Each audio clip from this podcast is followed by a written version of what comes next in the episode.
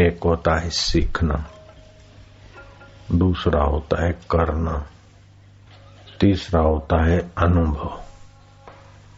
सीखने में परिश्रम है, करने में परिश्रम है, लेकिन अनुभव में कोई परिश्रम नहीं, कोई गलती का डर नहीं। तो संसार के भोग के लिए सीखना पड़ता है। संसार की वस्तु पाने के लिए करना पड़ता है। लेकिन परमात्मा का अनुभव सबको सहज में हो सकता है। सबसे सरल में सरल परमात्मा का अनुभव है। लेकिन उधर रुचि न होने के कारण करने में और सीखने में इतने बाहर भटक गए हम, इतना मन और बुद्धि बिखर गया, तुच्छ हो गया कि जो सदा चमचमाता परमात्मा है, उसका पता ही नहीं। हाजरा हजूर, जागंदी जोत।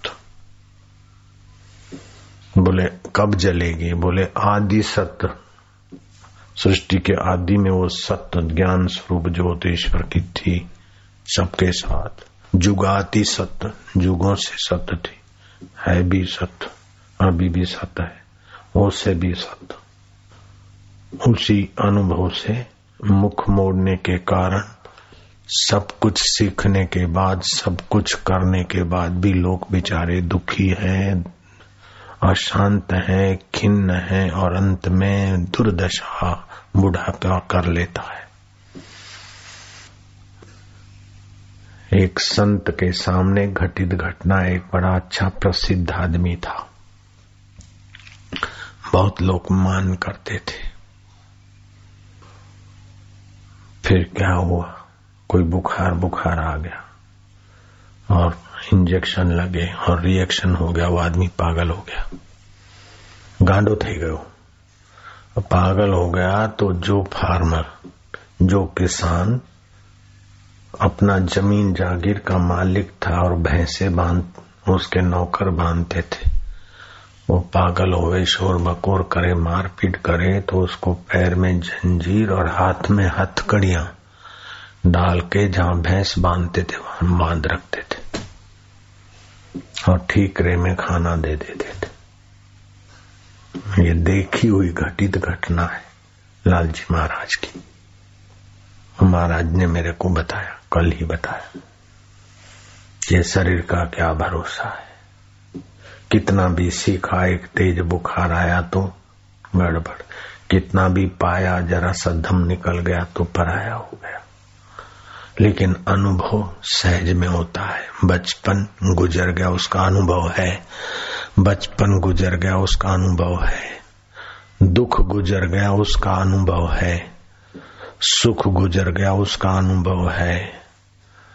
अनुभव का अनुभव करना सबके हाथ की बात है। लेकिन सब सीखना, सब प्रधानमंत्री हो, संभव नहीं। सब कलेक्टर हो, संभव नहीं। सब कलेक्टर को तो क्या जो पढ़ते हैं, हर साल बच्चे, ढाई लाख बच्चे कलेक्टर होने के लिए भर्ती होते फिर छठते छटाते, कुछ कम होते होते, आखिरी में परीक्षा, में पास होने के बाद भी 600 लोगों को नौकरी मिलती है। ढाई लोग की तो ढाई लाख की तो भर्ती होती और 600 कलेक्टर रिटायर होते तो उनकी पोस्टिंग होती दूसरों की। लेकिन यहाँ तो जितने भी अनुभव के लिए भर्ती हो जाए, उतने का अनुभव अपने साथ है, पास है। संसार की वासना और भोग में दो व्यक्ति भी बराबर नहीं हो सकते। लेकिन परमात्मा का अनुभव करने में हम सभी बराबर हो सकते कोई कहीं सोया है, कोई कैसा है, लेकिन नींद में सबका एक जैसा अनुभव होता है।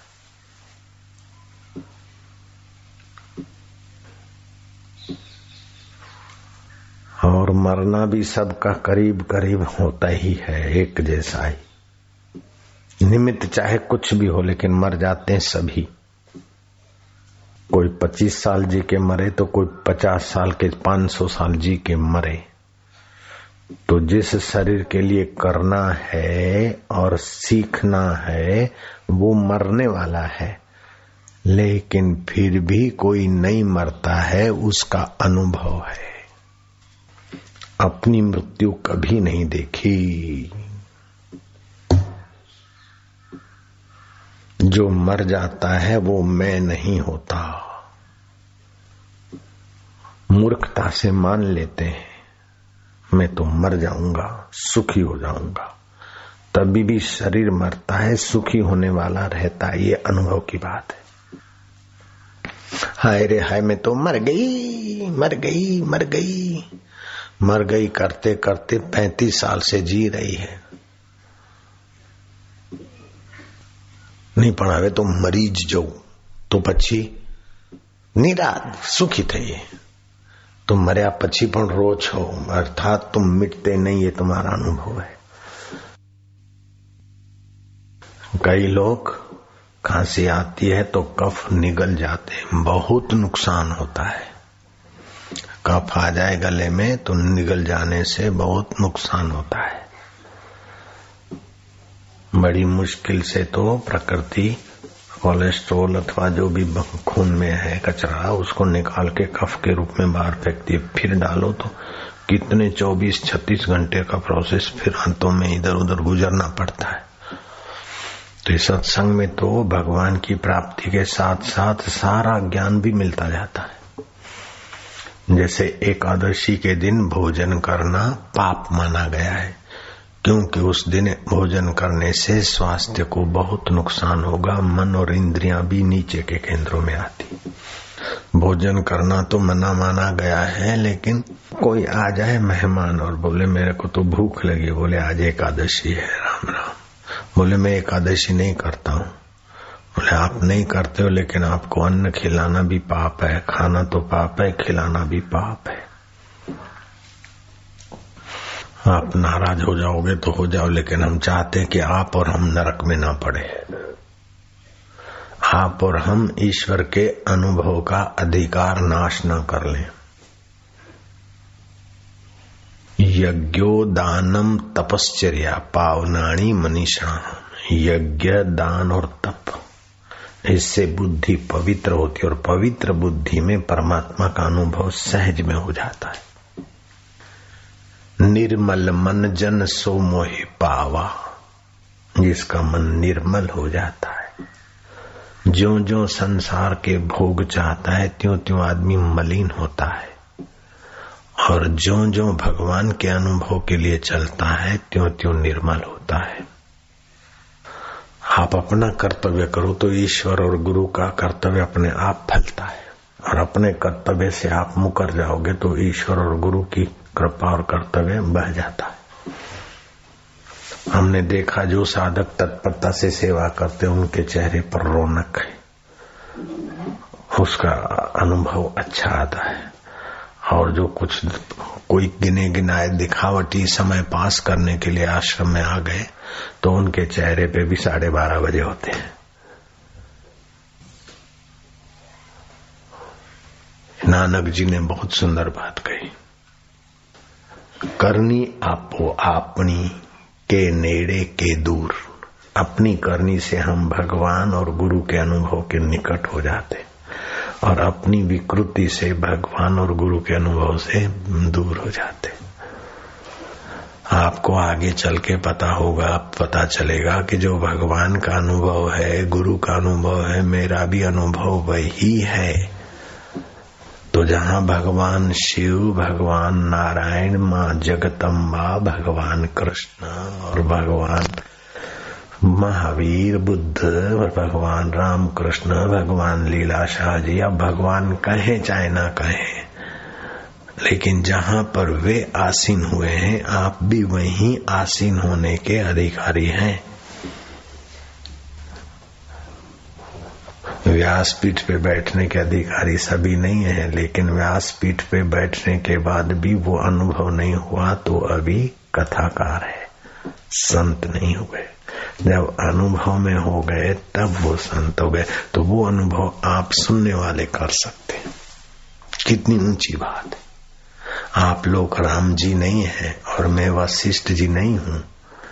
लेकिन जो वशिष्ठ का अनुभव था, वो मेरा अनुभव है। तो जो राम जी का अनुभव है, वो आपका अनुभव है। तो वशिष्ठ और राम जी का एक ही अनुभव हो जाता है। आप जनक राजा नहीं है और मैं अष्टावक्र नहीं हूँ। लेकिन अष्टावक्र मुनि को जो अनुभव था, वो मेरा अनुभव है। जनक राजा का अनुभव जो था, वो आपका हो जाए तो जनक राजा का और अष्टावक्र का एक ही अनुभव हो जाता है। सत्य एक ही होता है, इसलिए सत्य की अनुभूति एक ही प्रकार की हाँ सत्य तक पहुँचने के तरीके कई होते हैं।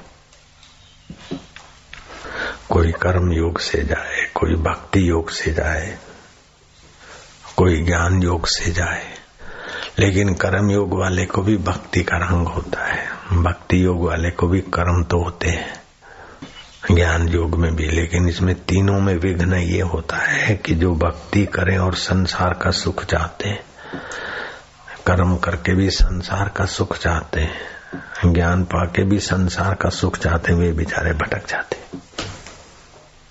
लेकिन जो परमात्मा का अनुभव करना चाहते हैं, वे ईश्वर को तो पा लेते और संसार की चीज़ें उनकी दास बनकर उनके पीछे पीछे चलती।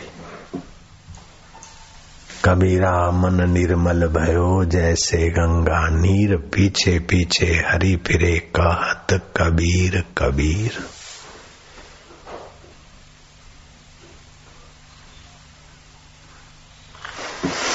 एक ब्राह्मण पूजा करता। प्रार्थना पूजा के बाद भीख माँगता था। बलम देही, विद्याम देही, यशम देही। तो उसकी पत्नी एक दिन ज़ोर से हंस पड़ी। बोले, क्यों हँसी थी? बोले, ऐसे ही। बोले, नहीं, फिर बता। बोले, मैं नहीं बता सकती। आप मानोगे भी नहीं, मैं नहीं बता सकूँगी। वो पनघट से पानी भर के गर्भवती स्त्री आ रही है। वो तुमको बता देगी। वो गया तो गर्भवती स्त्री आ रही थी। उसने बोला, तुम्हारी पत्नी क्यों हँसी? वही पूछने को आ रहे हैं ना। मुझे पता है, लेकिन अभी समय नहीं। मैं घर जाऊँगी, प्रसूति होगी। बच्चे को जन्म दूँगी और मैं मर जाऊँगी। मेरा समय आ गया है। और फिर इसी जंगल में पास वाले गाँव के पास वाला जो फॉरेस्ट जंगल है, वहाँ मैं हिरणी बनूँगी और मेरे को आंचल होगा ये निशानी तुम देख लेना। तीन साल के बाद मैं तुम्हारे गाँव में जन्म लूँगी। और सोलह साल की होंगी तो मेरी बारात निकलेगी, शादी हो जाएगी। बस शादी के दूसरे दिन तुम आ जाना। ब्राह्मण इंतज़ार करता रहा। हिरणी भी देखी कन्या भी फलाने के घर आई है देखी जब शादी के फेरे फिर ली तो पहचान लिया कि वही बाई है वही बाई है वही એજ માઈ છે જે પાણી ભરીને આવતી હતી અને પછી હિરણી થઈ એ જ બાઈ છે હવે ફેરા ફરી લેવા દો એને फेरे फेरे दूसरे दिन बहन जी पहचाना बोले हाँ तुम्हारी पत्नी क्यों हंसती थी इसका उत्तर सुनो कि करने की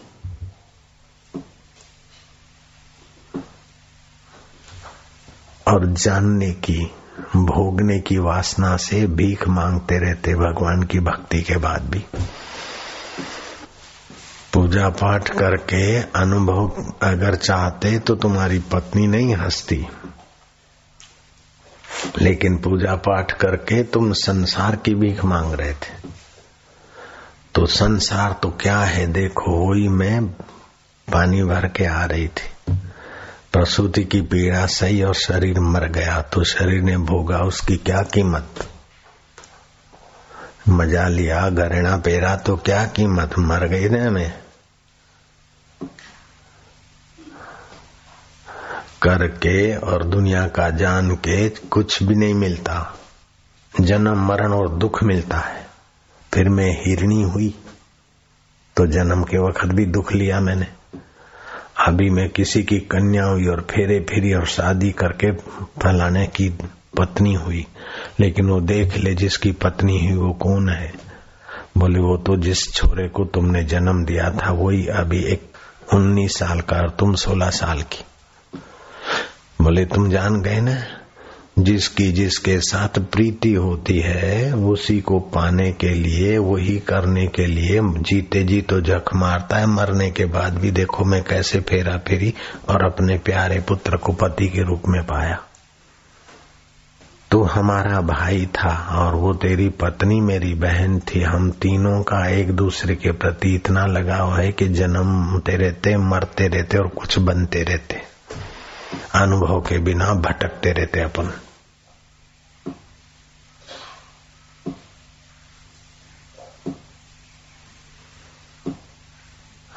अनुभव नित्य अपने साथ है और करना और पाना अनित्य है, बदलता रहता है। जो तुमने किया और जो पाया, उसको तुम साथ में रख नहीं सकते और तुम अपने आप को कभी छोड़ नहीं सकते। जिसको आप छोड़ नहीं सकते, उसका बस अनुभव कर लो। जिसको रख नहीं सकते, उसकी ममता और मोह छोड़ दो। बस इतना ही हो गया तो बस आप बुद्ध बन जाएँगे। आप महावीर बन जाएँगे, आप कबीर बन जाएँगे, आप लीलासा बापू बन जाएँगे आसाराम बापू बन जाएँगे, बिल्कुल सीधा सरल गणित है।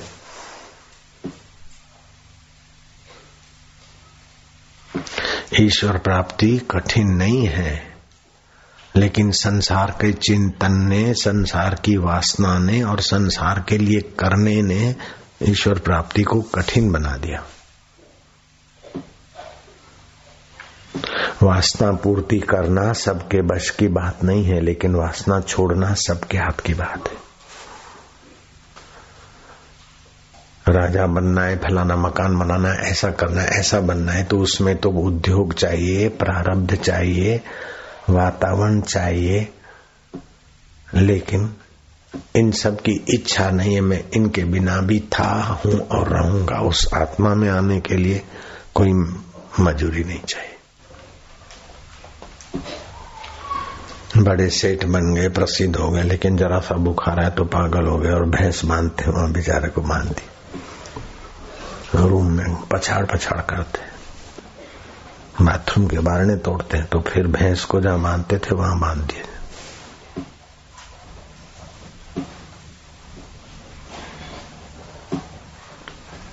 जिसने पैसे कमाए, शरीर बना, सेठ होकर रहा, जब मर जाता है तो उसकी हड्डियाँ भी उसके घर में रखते क्या?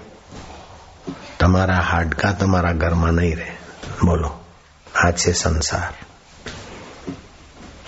साठ, सत्तर साल हो गए, कान बहरे होने लगेंगे, आँखों को कम दिखने लगेगा, कुटुंबी भी बोलेंगे कि अवे काको पड़ो रहे तो ठीक ने जाए तो हारू।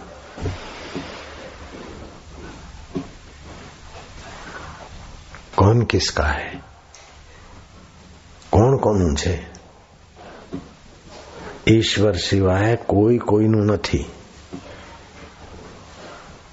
બધા સ્વાર્થના મિત્રો છે હા છે કેમ છે तुम तुम्हारा संसार में चमक है और लोगों को स्वार्थ है तो तुम्हारी खुशामत करेंगे चमक नहीं है तो तुम कौन से कोने में जो पार्टी के हारते हैं तो फिर उनके चमचे गायब हो जाते जो पार्टी का राज्य होता है, उनके तो लोग बहुत वाहवाही वाले आ जाते हैं। और जो पार्टी हारती है तो उन्हीं के लोग बोलते हैं, इन्होंने ऐसा करा, उन्होंने ऐसा करा, उन्होंने ऐसा करा। हमारा ध्यान नहीं रखा। इधर ऐसा नहीं करा, वैसा ही नहीं करा, सब हो जाता है। ये तो अनुभव है कि संसार स्वार्थ का है। और ये भी अनुभव है कि संसार की वस्तु छूटती जाती है। और ये भी बुद्धिपूर्वक समझ सकते कि शरीर भी हमारा नहीं था, नहीं है, नहीं रहेगा। ये माँ बाप के रजवीर का दिया हुआ है। अन्न जल फल खा के बढ़ रहा है, बदल रहा है, कभी बीमार, कभी तंदुरुस्त हो रहा, अंत में मरने वाला है।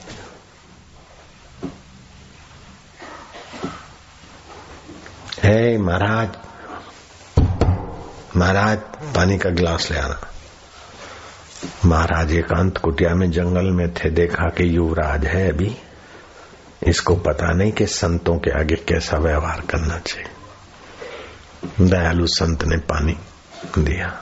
बोले, महाराज, मुझे पहचानते बोले, तेरे को पहचानता हूँ, तेरे बाप को भी पहचानता हूँ, तेरे दादा को भी पहचानता हूँ, मैं सारी दुनिया को पहचानता हूँ। बोले, महाराज, ये कैसे? बोले, एक बूंद पिता की वीर्य उससे तुम्हारी यात्रा शुरू हुई और मुट्ठी भर हाड़कों से तुम्हारी यात्रा खाक से पूरी हो जाएगी। ऐसे सारी दुनिया को मैं जानता हूँ। कर ले कितना कर लिया पाले कितना पालेंगे धिक्कार है उनको कि ये पाने के बाद घमंडी करते, जिससे पाया जाता है उसका अनुभव नहीं करते, उनको धिक्कार है। महाराज की करुणा और ज्ञान संपन्न वाणी देखकर और दर्शन के प्रभाव से युवराज का घमंड अब जिज्ञासा में बदला। वो फिर रोज आता, नम्रता से महाराज के चरणों में बैठता, तब असली ज्ञान मिला, नहीं तो सूचना इकट्ठी किया था। उसी का घमंड था। मैं इतना पढ़ा हूँ, मैं ग्रेजुएट हूँ, मैं राजकुमार हूँ। मैं क्या हूँ, इसका पता ही नहीं। बुद्धि में जो संस्कार पढ़ते हैं, वो डिग्रियों के ऐसा अपने को मान लेते हैं। हमें सेठ चाहिए, हमें नौकर चाहिए, हमें दुखी चाहिए, हमें सुखी चाहिए। हमें मादा चाहिए, मंदवार शरीर का है। सुख मन में आता है, दुख मन की वृत्ति है। सेठ और नौकर, ये बुद्धि में पड़ा हुआ है। ये सब बदल जाता है। लेकिन फिर भी जो नहीं बदलता है, वो अनुभव नित्य रहता है क्या ख्याल है मार दो गोता और क्या है? थोड़ी तड़प बढ़ा दो बस। प्रभु, अब तेरा अनुभव करना है। तो मैं रीत बताता हूँ, अगर लग जाओ तो एक साल में परमात्मा का अनुभव हो जाए। एक साल में। रोज साढ़े तीन चार घंटे, बस। ओम ओम माधुर्य। ओम ओम अनुभव। मेरा परमात्मा अनुभव जागृत हो। परमात्मा शांति जागृत हो, होठों में बोलते जाओ, ओम ओम, आनंद। आँख खुली रखो, एक तरफ़ एक टक देखो, ओम ओम, आनंद। ओम ओम, शांति। ओम ओम, आत्मानुभव। ओम ओम जागरे जागरे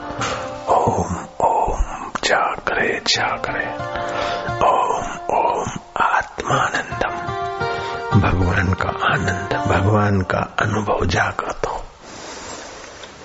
जब भगवत सुख जागृत होगा तो संसार के सुख की वासना फीकी हो जाएगी। ओम आनंदम, ओम ओम आनंद। होठों में बोलते जाओ। हृदय कमल में भगवान का आनंद उत्पन्न होने दो। ओम ओम आनंद। ओम ओम शांति। ओम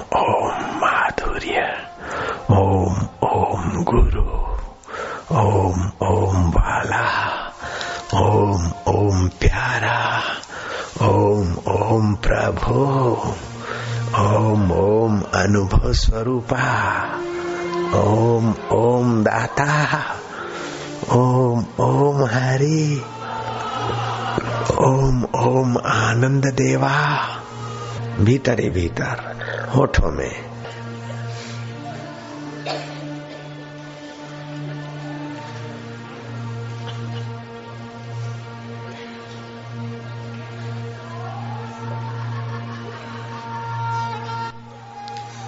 मधुर आनंद, मधुर अनुभव।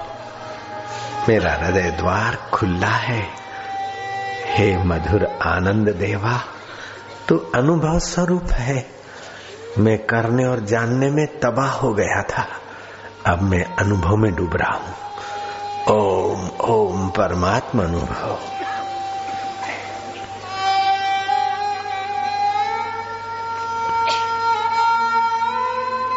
अमर वेला अमृत वेला ईश्वर अनुभव की।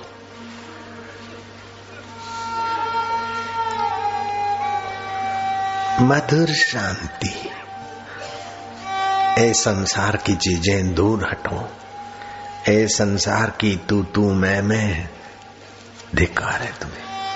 बस, मैं भगवान का भगवान मेरे, भगवान अनुभव स्वरूप है, और मैं उनमें शांत हो रहा हूँ। मैं उनमें एक हो रहा हूं આ જોઈએ તે જોઈએ કઈ નથી જોઈતું जाओ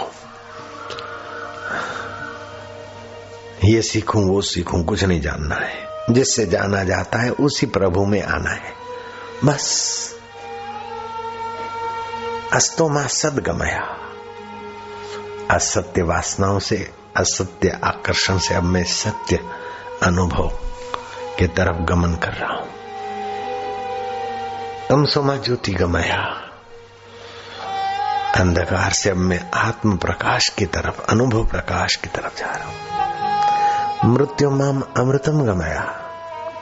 मरने वाले शरीर में मैं मान रहा था, अब अनुभव स्वरूप आत्मा में अपनी मैं को एकाकार कर रहा हूँ। ओम ओम गुरु, ओम ओम बाला, ओम ओम प्यारे प्रभु, ओम ओम अनुभव स्वरूपा देवा। बस हृदय पूर्वक एकाकार होते जाओ। कठिन नहीं है। सच्चाई से करते जाओ। ईश्वर की कृपा बरस रही है। वो चाहते हैं तुम्हें अपना अनुभव करने को। इसीलिए तुम आ पाए हो। संसार में कब तक बचोगे बेटे? संसार भगवान के पिता दशरथ जी को भी बचाता है, दुख देता है। तो दूसरों को क्या सुख देगा? ये दुखालय संसार का आकर्षण छोड़ो। भगवान का आकर्षण जगाओ तो भगवान भीतर ही भीतर बैठे। बस तुम्हारा और भगवान का रत्ती भर भी दूरी नहीं है। मारा वाला, ओम ओम प्रभु, ओम ओम गुरु, ओम ओम आनंद देवा। ओम ओम इष्ट देवा, प्रभु देवा, माधुर्य देवा, अनुभव देवा। तो इतना सरल था, मुझे मालूम न था। तू मेरा आत्मा था, मुझे मालूम न था।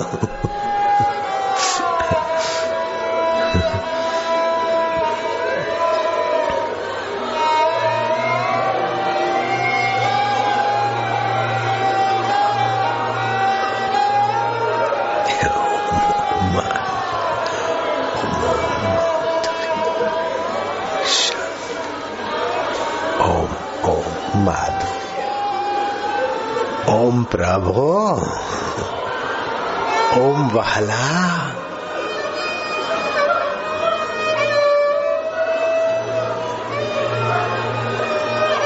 शाबाश